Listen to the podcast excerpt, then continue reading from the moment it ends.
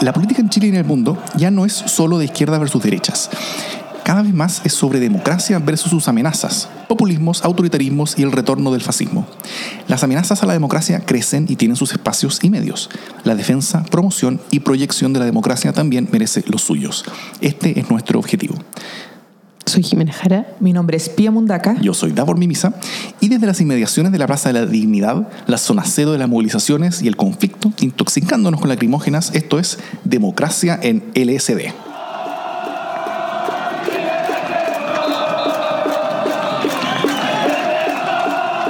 Oye, partamos por lo que hay que partir. Nuestra, el evento más importante de la semana, que fue el- la madrugada del viernes, un acuerdo sobre cómo se va a llevar a cabo el proceso de la nueva constitución. Primero, un acuerdo en que se necesita una nueva constitución y segundo, con, con los mecanismos ya bien definidos. ¿Cómo va a ser esto?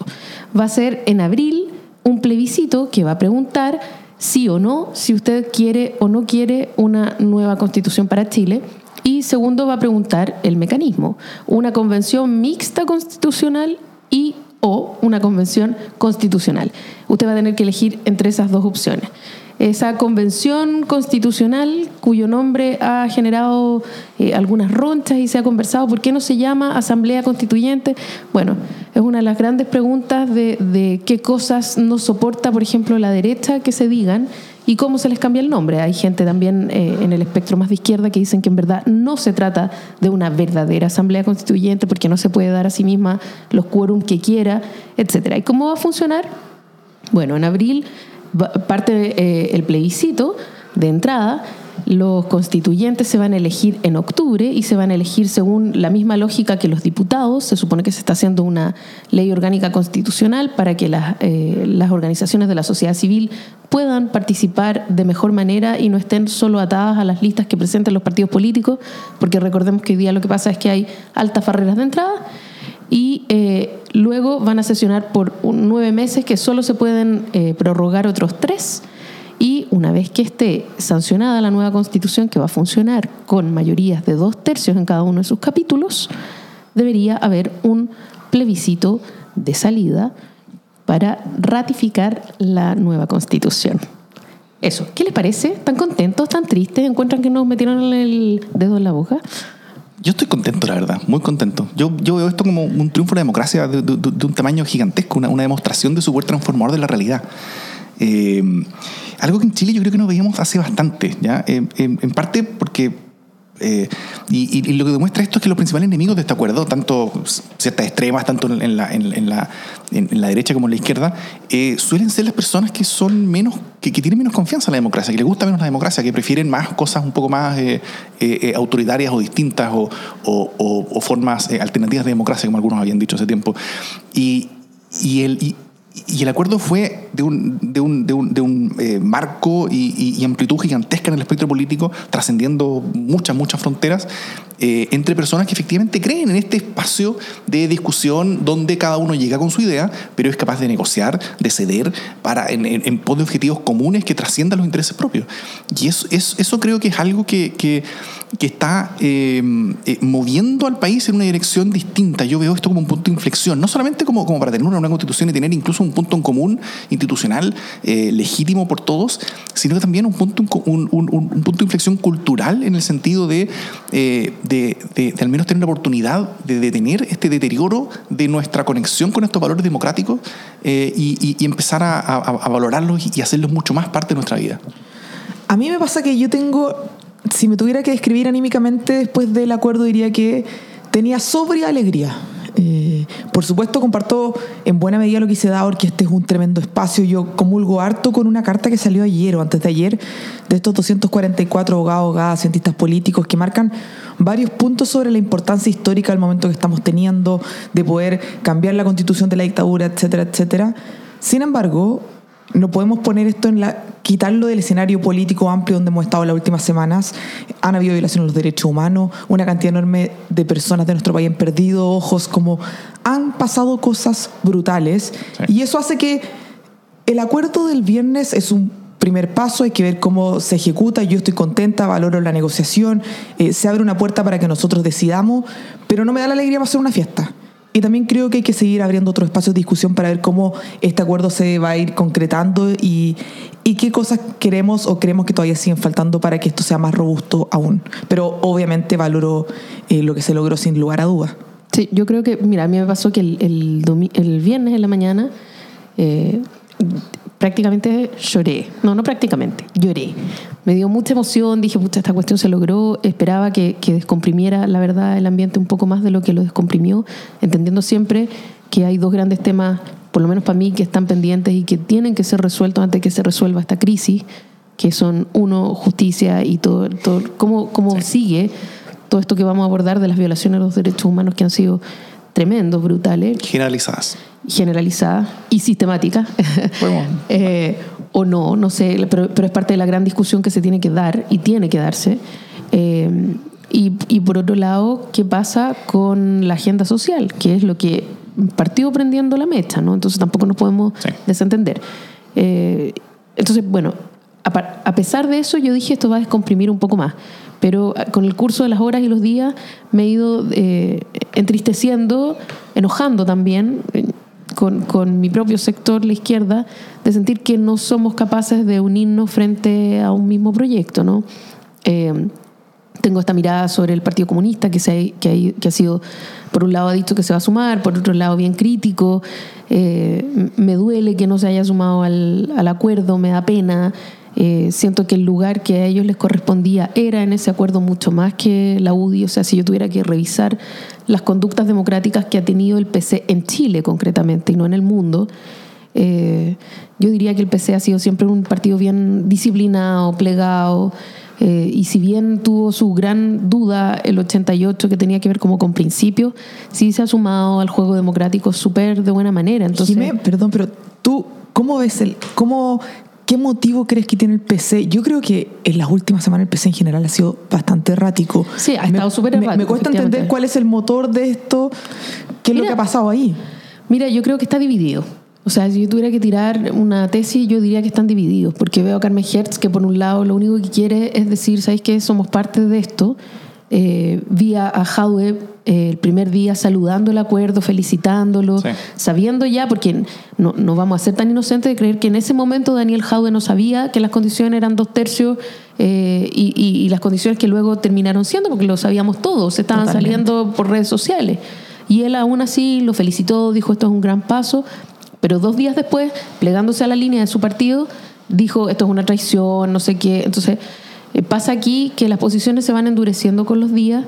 Yo entiendo que eso sea así. Eh, a mí me duele especialmente en el caso del Partido Comunista. Habrá otros que, le- que les dolerá eh, lo que pasó en, en Convergencia Social, que se quebró, ¿no? que, que Boric mm, firmó y que luego Charp se, se salió. Y entonces ahí, bueno, para la izquierda, que lo que quiero decir es que para la izquierda esto no ha sido un queque. no ha sido tan fácil. No, para nada. Eh, y por lo tanto mi expectativa es que el, el proceso mismo sea lo suficientemente limpio, transparente, bueno y ciudadano como para ir despejando las dudas y permitir que toda la izquierda se vaya sumando o la mayor cantidad posible de la izquierda se vaya sumando a este plebiscito. Eh, a riesgo de quedar como amarilla. Mantengo mi sobreoptimismo, como decís tú, Pia, pero, pero espero que el, el proceso vaya contagiándonos de, de las ganas de participar. Eso. Oye, ese punto es bien importante. Cómo el acuerdo nos, nos abre una tremenda oportunidad para cambiar la constitución, pero no soluciona una gran cantidad de demandas sociales urgentes, apremiantes que es necesario discutir, eh, independiente si plebiscito en abril, cómo vaya a pasar. Y no podemos. En esta hay que caminar y mascar chicle. Yo creo que la clase política y hay que demandar que, que así sea. Sí, o sea, eh, por un lado, el, el rol del Congreso es importante ahora eh, en, la, en constitución y conformación del, de las reglas técnicas de cómo esto va a funcionar, del, de, tiene que en las próximas par de semanas, eh, para alcanzar con los plazos, el, tirar varios proyectos de ley y, lograr eh, el acuerdo en ellos, incluso un par de reformas constitucionales para iniciar todo este proceso, pero en el resto del tiempo va a estar el, Congreso presionado para eso. O sea, el gobierno de Piñera, tal como él lo imaginó, terminó el 18 de octubre, fue varias semanas como de, como de pausa para los de ciegos sin saber qué hacer. Y, y- y luego de haberse firmado este proyecto, el gobierno de Piñera ahora simplemente se trata de eh, una, una oficina de como, de como, como de recepción y timbre de, de, eh, de de proyectos sociales que son completamente alejados de su propio ethos, eh, en, en- en- en el que va a tener que estar firmando e incluso eh, in- in- intentando construir caminos de, de- de viabilidad política y económica para avanzar en temas en los cuales ellos nunca quisieron avanzar tanto, porque sus ideas eran distintas. Pero ahora, para, para, para mantener el país más o menos cohesionado en todo este proceso eh, constitucional. eh, O sea, para que no se les vaya las pailas, que mantenerlo. para que no se le vaya aún más las claro. Claro. Es lo, lo- lo que ellos van a tener que hacer es, es llevar adelante esta, esta, esta agenda de reformas que además va a ser liderada por el Congreso. O sea, el- finalmente el gobierno está, está, está muy, muy desdibujado en todo esto. Oye, algo que me preocupa, eh, lo veía ayer creo en Activia Research, esta encuesta, es sobre el nivel de entendimiento que hay sobre el acuerdo, que ahí se abre un espacio y un desafío enorme para que lo que se nos viene el próximo año sea real y sea este momento histórico sea para todos, sino para algunos, algo muy propio del sistema voluntario que, de voto voluntario que tenemos en nuestro país. El 42,6% de las personas encuestadas decían que tenían muy claro, claro el, el acuerdo y el 24,4% decían que era poco claro o nada claro, pero cuando esto uno lo analiza por segmentos socioeconómicos tenemos un desafío muy grande, porque perfectamente el acuerdo y la modificación constitucional y la nueva constitución y si es eh, asamblea o no es asamblea termina siendo una discusión bien, bien de élite. El, en el nivel socioeconómico C1, el 63,4% de las personas decían que lo tenían muy claro, versus un 12,7% que era poco o nada, versus en el DILE el 36% de las personas lo tienen claro. Entonces, si nosotros seguimos hoy día instalando desconfianza sobre este proceso, en muchos casos hemos tenido, esta es mi opinión, eh, actores políticos eh, generando, haciendo comentarios que son deliberadamente falsos sobre lo que, lo que va a pasar. Vamos a lograr que la gente no va a saber lo que nos estamos jugando, no va a ir a votar, porque además entre que no entiende y, y desconfía, yo creo que ahí hay una tarea para, para los partidos, para los movimientos, para, para todos los que les importa lo que va a estar pasando, para volcarse en las calles y salir a canutear sin parar. A canutear, me encantó eso. Oye, sí, pues hay que hacer N pedagogía y, y sobre todo para que también la representatividad de la asamblea no sea solo de élite. Está difícil, pero Es- podemos es intentarlo. Y, y- y yo, yo diría también que, que esa es un poco la cancha que, que, que- es súper esperable en esto, porque, porque tener una nueva constitución, sobre todo en las características en las que este acuerdo planteó, ¿ya? Que, que creo que es mucho más importante que, que si es que, que si es que el acuerdo termina, o sea, que, que si la constitución termina siendo escrita por una, por un- por una convención 100% elegida para ello o una convención mixta junto con el Congreso, eso creo que es importancia secundaria. Lo realmente importante es el, el acuerdo que ya se llegó, que es que eh, los, los acuerdos dentro de esta convención, independiente de cómo sea compuesta, van a ser llevados por dos tercios de las personas que lo componen y se va a hacer desde una hoja en blanco. La suma de esas dos cosas le entrega el carácter al proceso, le entrega los incentivos a los actores y entrega también ciertas, ciertas líneas de carácter a la constitución.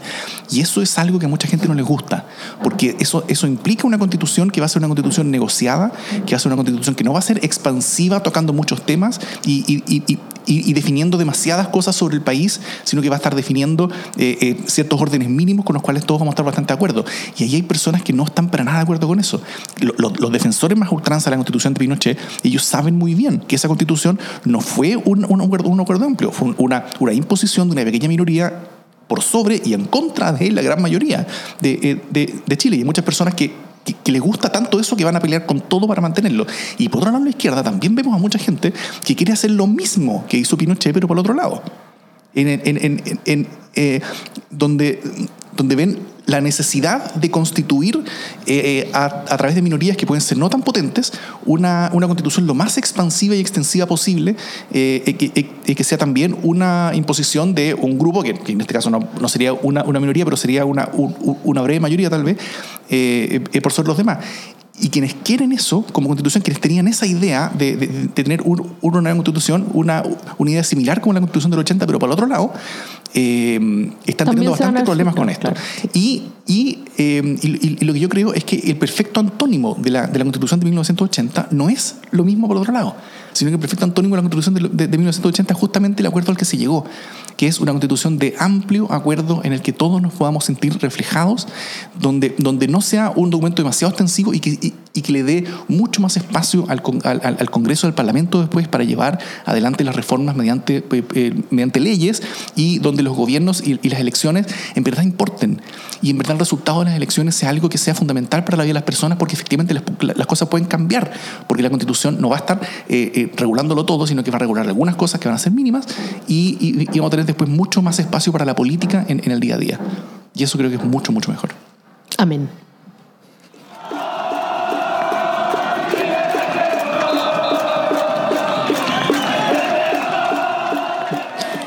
El acuerdo y todo lo que ha pasado en las últimas semanas, más bien, ha dejado varios coletazos. Personas que han subido, otras que han bajado, algunos que no pensamos que iban a ser los estadistas de estos últimos días lo han logrado. Y yo creo, quiero destacar algunas personas. Algo salió cuando hablábamos sobre el acuerdo. Quiero partir con Desbordes, el presidente de Renovación Nacional.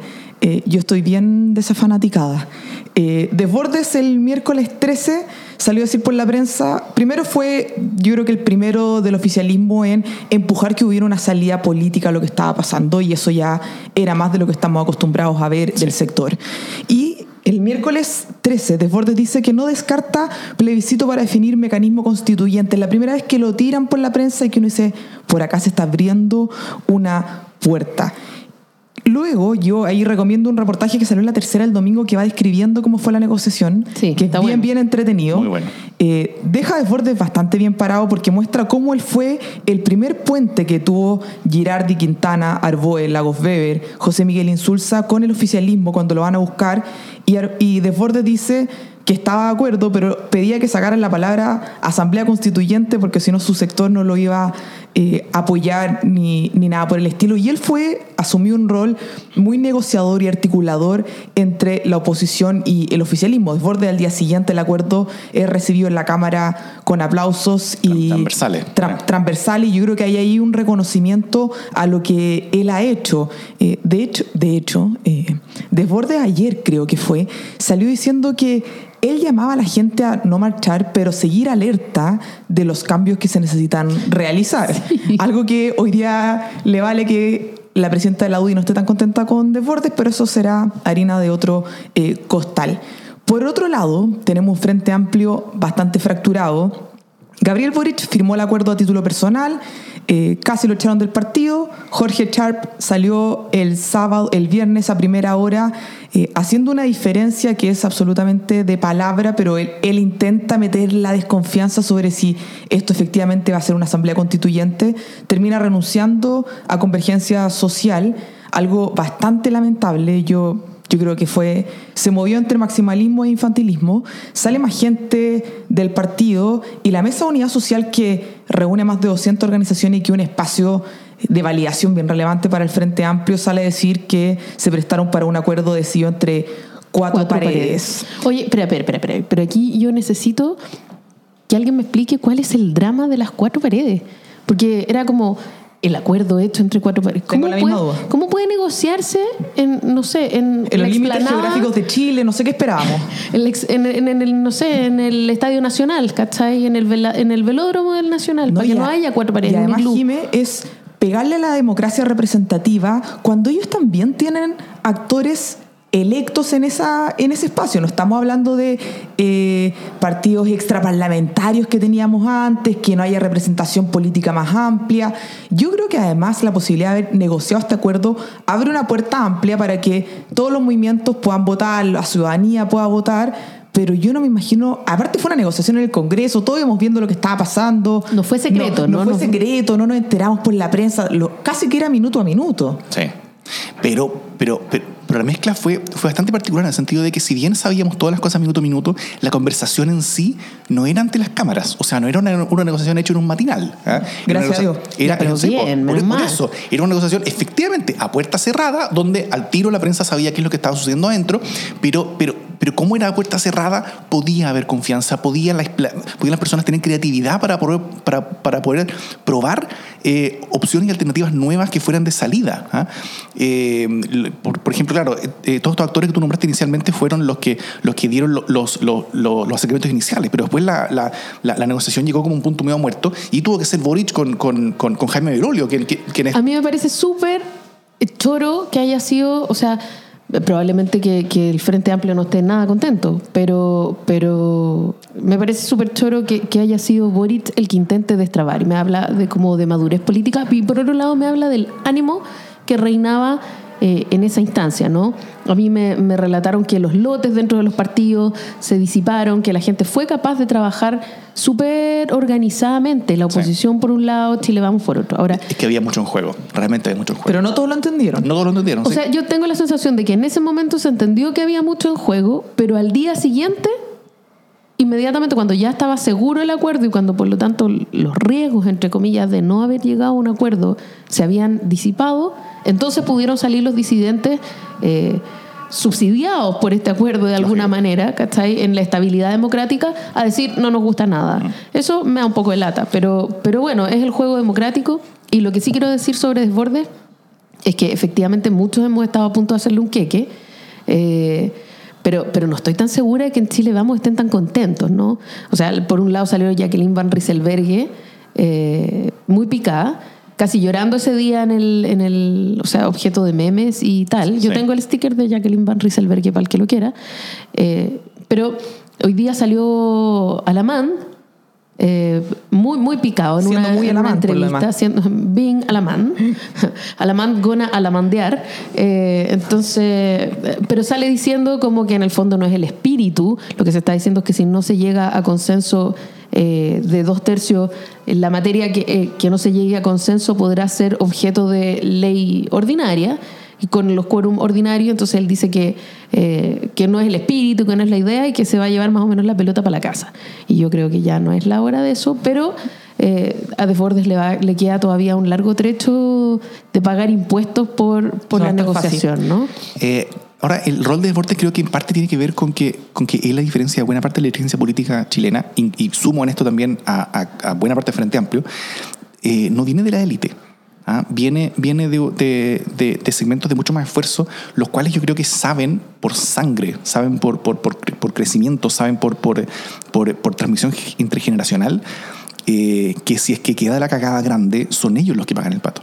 Y ellos conocen las consecuencias de, que, de, cuando las sociedades se, se, destruyen, porque son ellos finalmente, eh, es, es, su familia, son los barrios con los que él, creció, son, son, son, todas las personas que él tuvo amigos en, su infancia, son, son, eran los, los, compañeros que él tenía cuando era carabinero. O sea, eh, son, son esas personas las que finalmente eh, terminan pagando los patos de las grandes explosiones. Y eso es, y, y, a diferencia de la élite, en la que el Chile puede explotar y ellos, claro, pueden perder su pega, pueden perder su cargo, pero, pero, pero en el peor de los casos se van a Miami, ¿cachai? O sea, y, y, tienen, tienen planes B, tienen planes C. ¿ah? La, la, mayoría del pueblo chileno no tiene plan B, no tiene plan C. Y yo creo que eso habla sobre la disposición de Desbordes a, a negociar y a, y a, y a cruzar eh, barreras imaginarias políticas para tener una, un, un, una especie como de protagonismo contraintuitivo ¿ah? de, de, de, estar planteando eh, nuevas salidas, nuevos acuerdos, también como forma de construir un liderazgo que permita eh, abrir opciones y, posibilidades. Sí, estoy totalmente de acuerdo. Con lo que decía la Jiménez recién, de que hubo conciencia histórica del momento en varios partidos del Frente Amplio, yo conversaba con hartos amigos de Revolución Democrática que me decían están internamente bien cohesionados con lo que pasó. Se y, pasaron, y, y yo, muy, o sea, muy bien. Nunca este, había visto en Revolución Democrática tan cohesionada. Este es un muy buen momento, yo lo, lo celebro, me alegró muchísimo, eh, así Cierto. como encuentro no, se me ocurre un adjetivo tan buena onda. Eh, lo que pasó con Sharp, que el 2017 se, se, quiebra con la izquierda autónoma, el 2018 se quiebra con la matriz, el 2019 ahora con convergencia social, menos mal que el año se está terminando porque si no, no sé qué más eh, pasaría, pero estamos hablando de una autoridad política, un alcalde, como yo nunca vi venir lo que pasó ese día, los dichos, el querer construir una derrota asociada al nombre de forma súper irresponsable y además me ha llamado la atención. Se ha echado a correr un rumor que Gabriel Boric eh, hizo un pacto de impunidad en materia de derechos humanos para poder sumarse. Entonces, vamos metiendo desconfianza a la hoguera en un momento en que deberíamos estar jugando mm. para socializar este acuerdo y salir a convocar. Son, son personas que finalmente no creen en la, democracia, en la, democracia, representativa, creen que la democracia tiene que ser construida desde una especie como de asamblea universitaria hecha por las grandes masas de las poblaciones. Y eso es algo que no ocurre.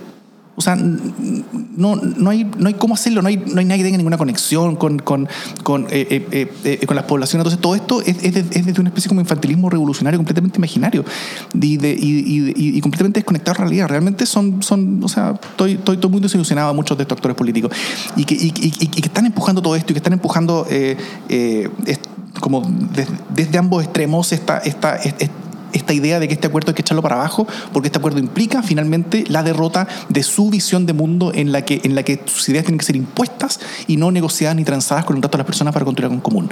Ahora, eh, yo, yo creo... Así simplemente yo espero que, a diferencia de la izquierda y la derecha unidas jamás serán vencidas, yo espero que eh, Hugo Gutiérrez y José Antonio Cast unidos siempre serán derrotados.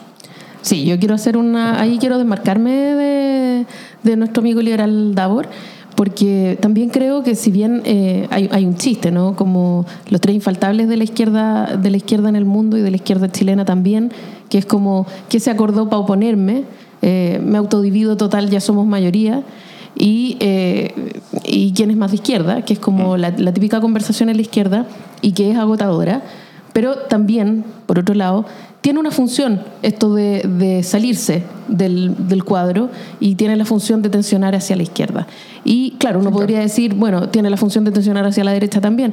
Bueno, sí, pero por otro lado, los cambios sociales siempre son contraintuitivos. Por lo tanto, el realismo eh, y la capacidad de ser pragmático se, se, tornaría inmovilismo en una sociedad donde mandan los que mandan, que en Chile son los burgueses y los ricos. Perdón que lo diga así. Por lo tanto, si no hubiera gente que desde la izquierda dijera no estamos contentos y este infantilismo revolucionario que dice Davor no emergiera y muchas veces hiciera sentido y comenzara a hacer pedagogía también en las grandes mayorías, entonces no tendríamos ninguna historia de avance de derechos sociales como el que ha habido en Chile, compañero. Por lo tanto, déjame decirte que también la disidencia de la izquierda tiene su función en la historia. Y ese rol, que, tú dices es el que ha tenido desborde, yo creo, principalmente en este tiempo. No sé, no le pongamos el rol de la izquierda revolucionaria desborde, aunque sí me he preguntado si será un infiltrado.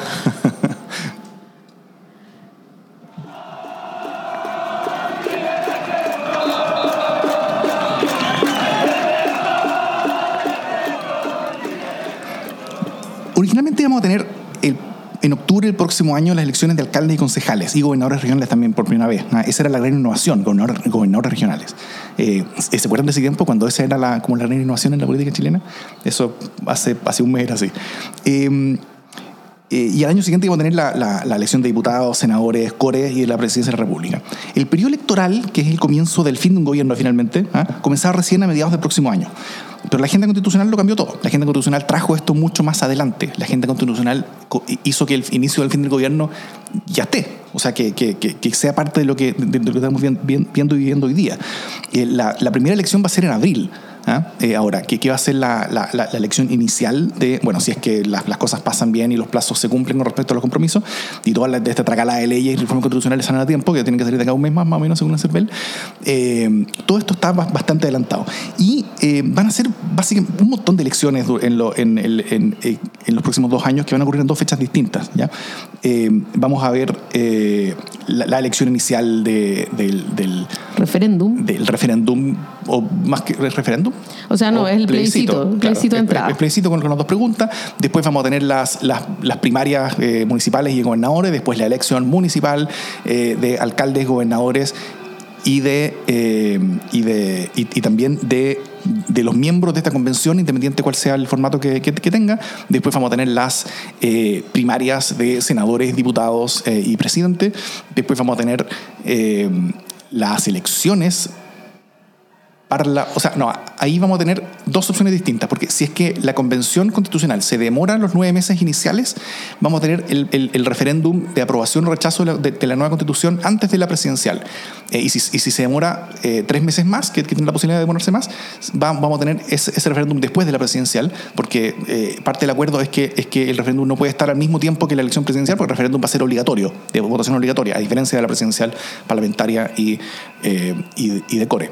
Entonces, eh, es una, bueno, es una de elecciones. Y, francamente, esto, esto, esto cambia todo. ¿ah? Vamos a tener una sobredosis de elecciones, vamos, va- vamos a generar como una especie como de como alergia social a la, a la papeleta de votación después de todo esto, a la, a la, a la urna, como que vamos, vamos a una urna y vamos a salir corriendo despavoridos en la dirección contraria, eh, o puede ser un inicio como de como, como, como una democracia mucho más viva y fuerte. ¿Qué creen ustedes? Nos podemos hiperpolitizar o hiperaburrir.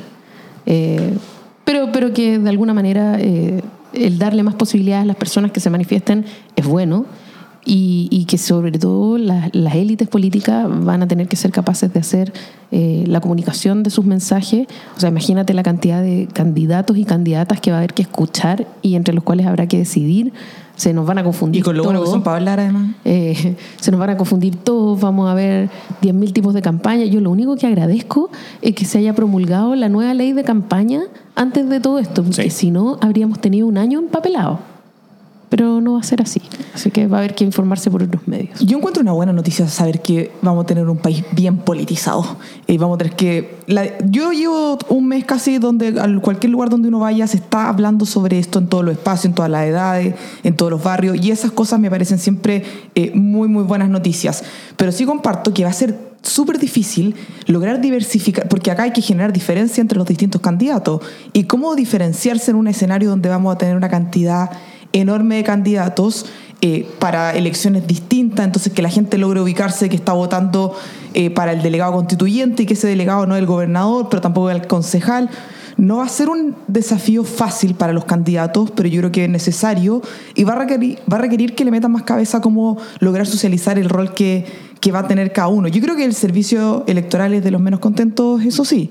Hoy día hablaba el presidente o ayer el presidente del servicio electoral de la urgencia de sacar la reforma para cumplir con el plazo del plebiscito en abril. Entonces hay, hay varios que van a estar bien intensificados en sus labores. Eh, sí, ahí hay, hay toda una agenda bastante complicada para, para, para cumplir con los plazos y, y- y probablemente bueno, el mismo director del servicio electoral decía eh, cambien la ley también para aumentar los plazos porque, porque si no, no van a poder. Eh, pero, y, y- decía también cuánto, cuánto ellos podían asumir o, o absorber como, como, como, como, como- plazos menores, digamos, para, eh, eh, para ellos, eh, sin, que, sin que se dañe en forma importante su propia capacidad de poder llevar adelante una elección. Además que, por supuesto, necesitan más plata. O sea, harta pega, tienen que imprimir más, más papeles para partir, mucho, mucho más papeles y un proceso com- completamente distinto. Eh, y, y- y también está toda esta discusión sobre, sobre cómo vamos a hacer una elección eh, obligatoria. Entre medio de todas estas otras que son voluntarias, ¿no? Y además con una capacidad del CERVEL, recordemos que el CERVEL se ha pegado sus ranazos, digámoslo, eh, y por lo tanto puesto a prueba y con algún nivel de presión, no estoy diciendo con toda la presión del mundo, sino que con algún nivel de presión eh, ha demostrado, eh, digamos, quiebres, descascaramientos de su capacidad operativa como cuando el padrón apareció cambiado. ¿Se acuerdan que hace poco para la presidencial anterior estaba mucha gente inscrita en Providencia que en realidad debería estar en Santiago? Se cambiaron las, las direcciones, eh, el padrón no se ha limpiado, por lo tanto aparecen como militantes miles de personas Salvador que, no son militantes. eh, y, y todo esto con la, hay que decirlo, con la venia de los partidos políticos que les conviene seguir teniendo eh, cantidades y cantidades de militantes que en rigor no tienen. Pero habiendo tantas primarias y siendo el voto militante o no eh, diferenciador para quienes pueden participar de ciertas primarias y quienes no pueden participar, va a ser un lío. Entonces, eh, es importante que por lo menos tengamos la capacidad de, que tenga el CERVEL la capacidad de operar y tengan las autoridades la capacidad de apuntalar al CERVEL en esa operatividad, porque si no vamos a tener eh, varios descalabros. Y hay algunas cosas que todavía no sabemos. Va a haber para el plebiscito, la opción sí, no va a haber. eh, se me acaba de olvidar el nombre, eh, franja televisiva, va a haber franja televisiva, cómo nos vamos a ir informando. Yo creo que hay hartas cosas que dilucidar al respecto. Mm, O sea, se supone que hay franja para los plebiscitos. Está, están en el orden, orden legal actualmente. En los plebiscitos hay franja. Y lo curioso es que las franjas están hechas de la siguiente manera. Eh, si, si no me equivoco, alguien me podrá. Me encantan eh, las franjas. al- Alguien me podrá. Sí, qué pasión. Me, Sí, no. me instalo, las No, veo todas. no, a mí me encantan, sí. Yo, yo, yo soy feliz y las, y las paso en clases y, lo- y las voy a usar con, con, con mis estudiantes. Y eh, lo- es que eh, los plebiscitos están construidos de manera de que el gobierno tiene una opción y pueden haber actores políticos que estén organizados en una opción distinta. Entonces se le da igualdad de condiciones a ambas opciones, a la del gobierno y, y todos los partidos que estén ahí y a la del y, y a la del como, como la oposición al gobierno en, en, en, en- el plebiscito. En, esta, en este orden ultrapresidencialista que tenemos funciona más o menos así. Y, y la, y la gran pregunta que yo tengo, sobre todo en el plebiscito inicial, eh, porque después ahí, ahí dependerá de cómo sea la constitución, de quiénes son los actores y cómo se, se, se configuren quienes estén a favor o en contra de, de la, de- de la propuesta de constitución que tengamos. Pero, pero quienes estén a favor y en contra del sí y del no, o sea, del, de, del apruebo o rechazo, el proceso para iniciar una nueva constitución. Eh, y ahora, hasta ahora, el único partido que está total y completamente en contra es el, Partido Republicano de, de, de Antonio Cast. Es, Qué es- raro. Es, es cosa de ver si es que ese partido va a estar inscrito a tiempo para poder tener espacio en la franja. Yo creo que ellos deben estar ahora juntando las últimas firmas, pero como, como condenados, porque lo único que quieren es estar dentro de esa franja. Y si es que ellos logran estar dentro de esa franja, eh, la UDI va a tener que también declarar oficialmente su posición para poder competirle con ese espacio. Porque imaginémonos que tenemos un plebiscito de entrada en el cual el 50% del tiempo de la franja electoral, que es, un, que es una publicidad de 15 minutos en televisión todos los días, sea solamente para José Antonio Cast. Te querés morir por No, adelantado. me, me quitaría la emoción que me da la franja. Ojo que Jaime Belolio ya dijo que él va a votar que sí. Así es. Entonces, en la, en la UDI ya hay tensión. En, en la UDI ya hay tensión. la- mis compañeras están haciendo gestos. No, no, no, mis compañeras es mucha gente. Eh, hay, hay, hay, hay bastante tensión eh, de- de- dentro de la UDI, eh, pero yo creo que, que estratégicamente el partido va a estar obligado a, a oficialmente rechazar la, la- la opción de tener un- una nueva constitución, justamente por eso, para, para no darle espacio a José Antonio Cast. Oye, me- mm, sé que estamos por terminar, pero algo que decía la Jime antes, que creo que es bueno dejarlo planteado, es lo difícil que va a ser la presidencial Eso y la a ir, discusión de temas y reformas y plantear un programa en un escenario donde no vamos a tener las reglas del juego de nuestro país, que va a ser la constitución, no va a estar fácil para idear programas, levantar No, y ponte propuestas. tú para explicar lo que son los gobernadores regionales. ¿Te cachai lo que va a hacer eso? Vamos a elegir gobernadores regionales sin una nueva constitución y, y su atribución y todo eso puede ser materia de, de nueva discusión. Así es. Por lo tanto, estamos eligiendo, bueno, usted elíjalo. ¿Para qué le contamos próximamente? Bueno, eso- desarrollo, hay que Eso, eso va a ser jodido y va a ser Sí. jodido también eh, desarrollar un programa de gobierno en términos de contenido. O sea, eh, proponemos, invento, proponemos eh, aborto libre y gratuito y se consagra el derecho a la vida. Espero que no ocurra, pero A dos tercios, no se puede. espero que no ocurra. Dos tercios es la seguridad que todos tenemos de que ninguna barbaridad va a quedar escrita adentro. No lo sé, no lo sé, porque de- acuérdate que lo que no se acuerden los dos tercios puede ser materia de ley después. Entonces, bueno, eh, eh, va a estar jodido el poder tener certezas para hacer un programa de gobierno. La única certeza va a ser la realidad que hoy día tenemos, pero no vamos a tener la, la certidumbre de poder cambiar las reglas del juego si no las conocemos. Eso va a ser emocionante. Lo, lo, eh, porque creo que lo fundamental Me encanta acá- el optimismo del grupo. Lo, lo- lo fundamental acá creo que eh, esto es lo más importante hoy día y es lo más importante mañana y es lo más importante por el, par- por el par- próximo par de años. Las elecciones de alcalde, de gobernador, de parlamentario, incluso de presidente del- del- para, para- para la presidencia de la República son de una importancia secundaria. Eso es algo que nunca habíamos visto. Tener algo que era más importante que eso. Eh, y, y eso creo que va a generar un, como un, un carácter bastante importante. De hecho, de hecho la, la- la- la propia forma en la que, en la que este acuerdo se, se llevó a cabo, en, en- en- el que el rol del gobierno fue, o sea, si no, si, si no nulo, mínimo, eh, don- donde fue un acuerdo llevado por los actores del Congreso y los partidos políticos eh, a- a- adelante, donde se le pidió al presidente que se quedara básicamente en su casa, que se fuera a su casa, ¿ah?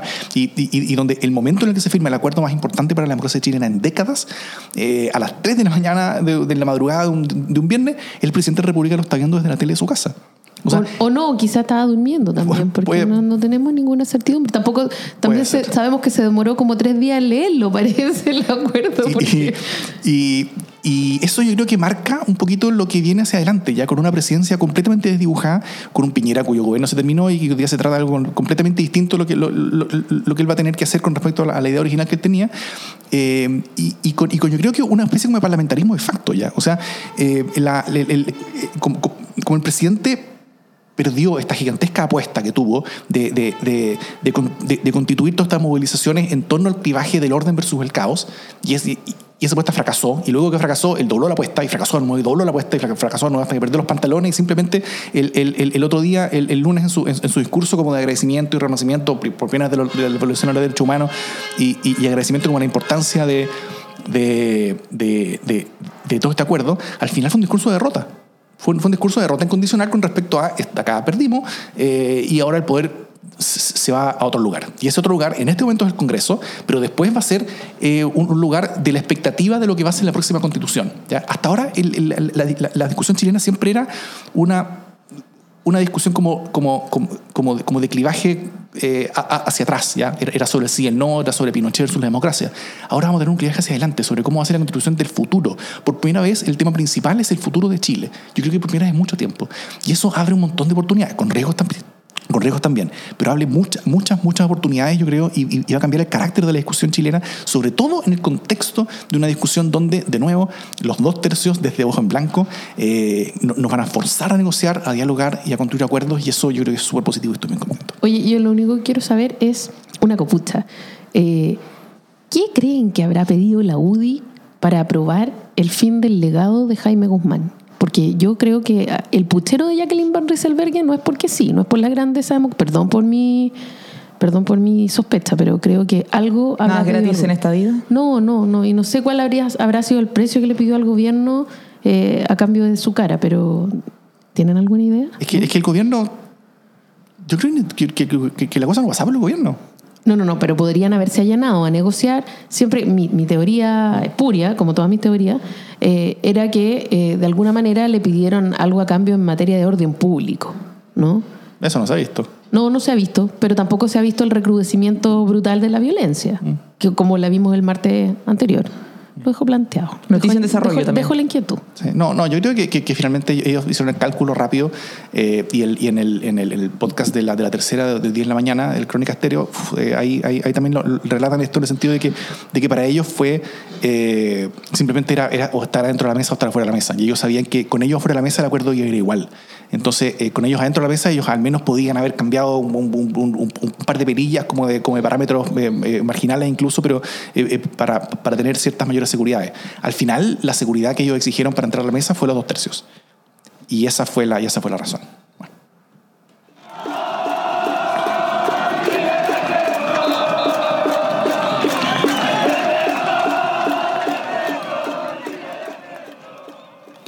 Eh, terminemos con una buena noticia. ¿Tú también tienes una? ¿Bien? Sí. Partimos con la tuya. Yo, bo- tiene harto de bueno, pero desde una base muy mala. El general director de Carabineros ordenó la suspender el uso de balines y perdigones como eh, herramienta antidisturbios. Se demoraron hartas semanas, pero me alegra que al fin eh, lo haya salido a decir. Yo creo que ahí un premio a la Universidad de Chile, que su estudio me imagino que un impacto tuvo en empujar esta decisión. Yo estoy. eh, no, yo simplemente pongo el acuerdo. Creo que el acuerdo es la mejor noticia que hemos tenido en Chile en mucho tiempo eh, y, lo que nos abre hacia adelante son discusiones bastante positivas y buenas, con riesgos, ¿cierto? Pero, pero, pero yo estoy contento en forma generalizada. Estoy eh, contento, emocionado y alegre y creo que eso es una buena noticia. Esto, todo este programa fue un programa optimista, alegre, positivo, hacia adelante. Así que eso. Sí, te estás pasando con el optimismo. ¿ah? Yo, yo voy a empezar a ponerle cotas a tu optimismo. Pero mi buena noticia, de alguna manera, es que eh, estuve de cumpleaños el lunes y lo quiero celebrar. Muy bien. Uh. Eh, y acá, desde las oficinas centrales del Frente Patriótico Mario Desbordes, eh, en la Plaza de la Dignidad, eh, nos despedimos. Esto es por esta semana. Nos vemos la próxima semana. Nos escuchamos. Democracia en LSD.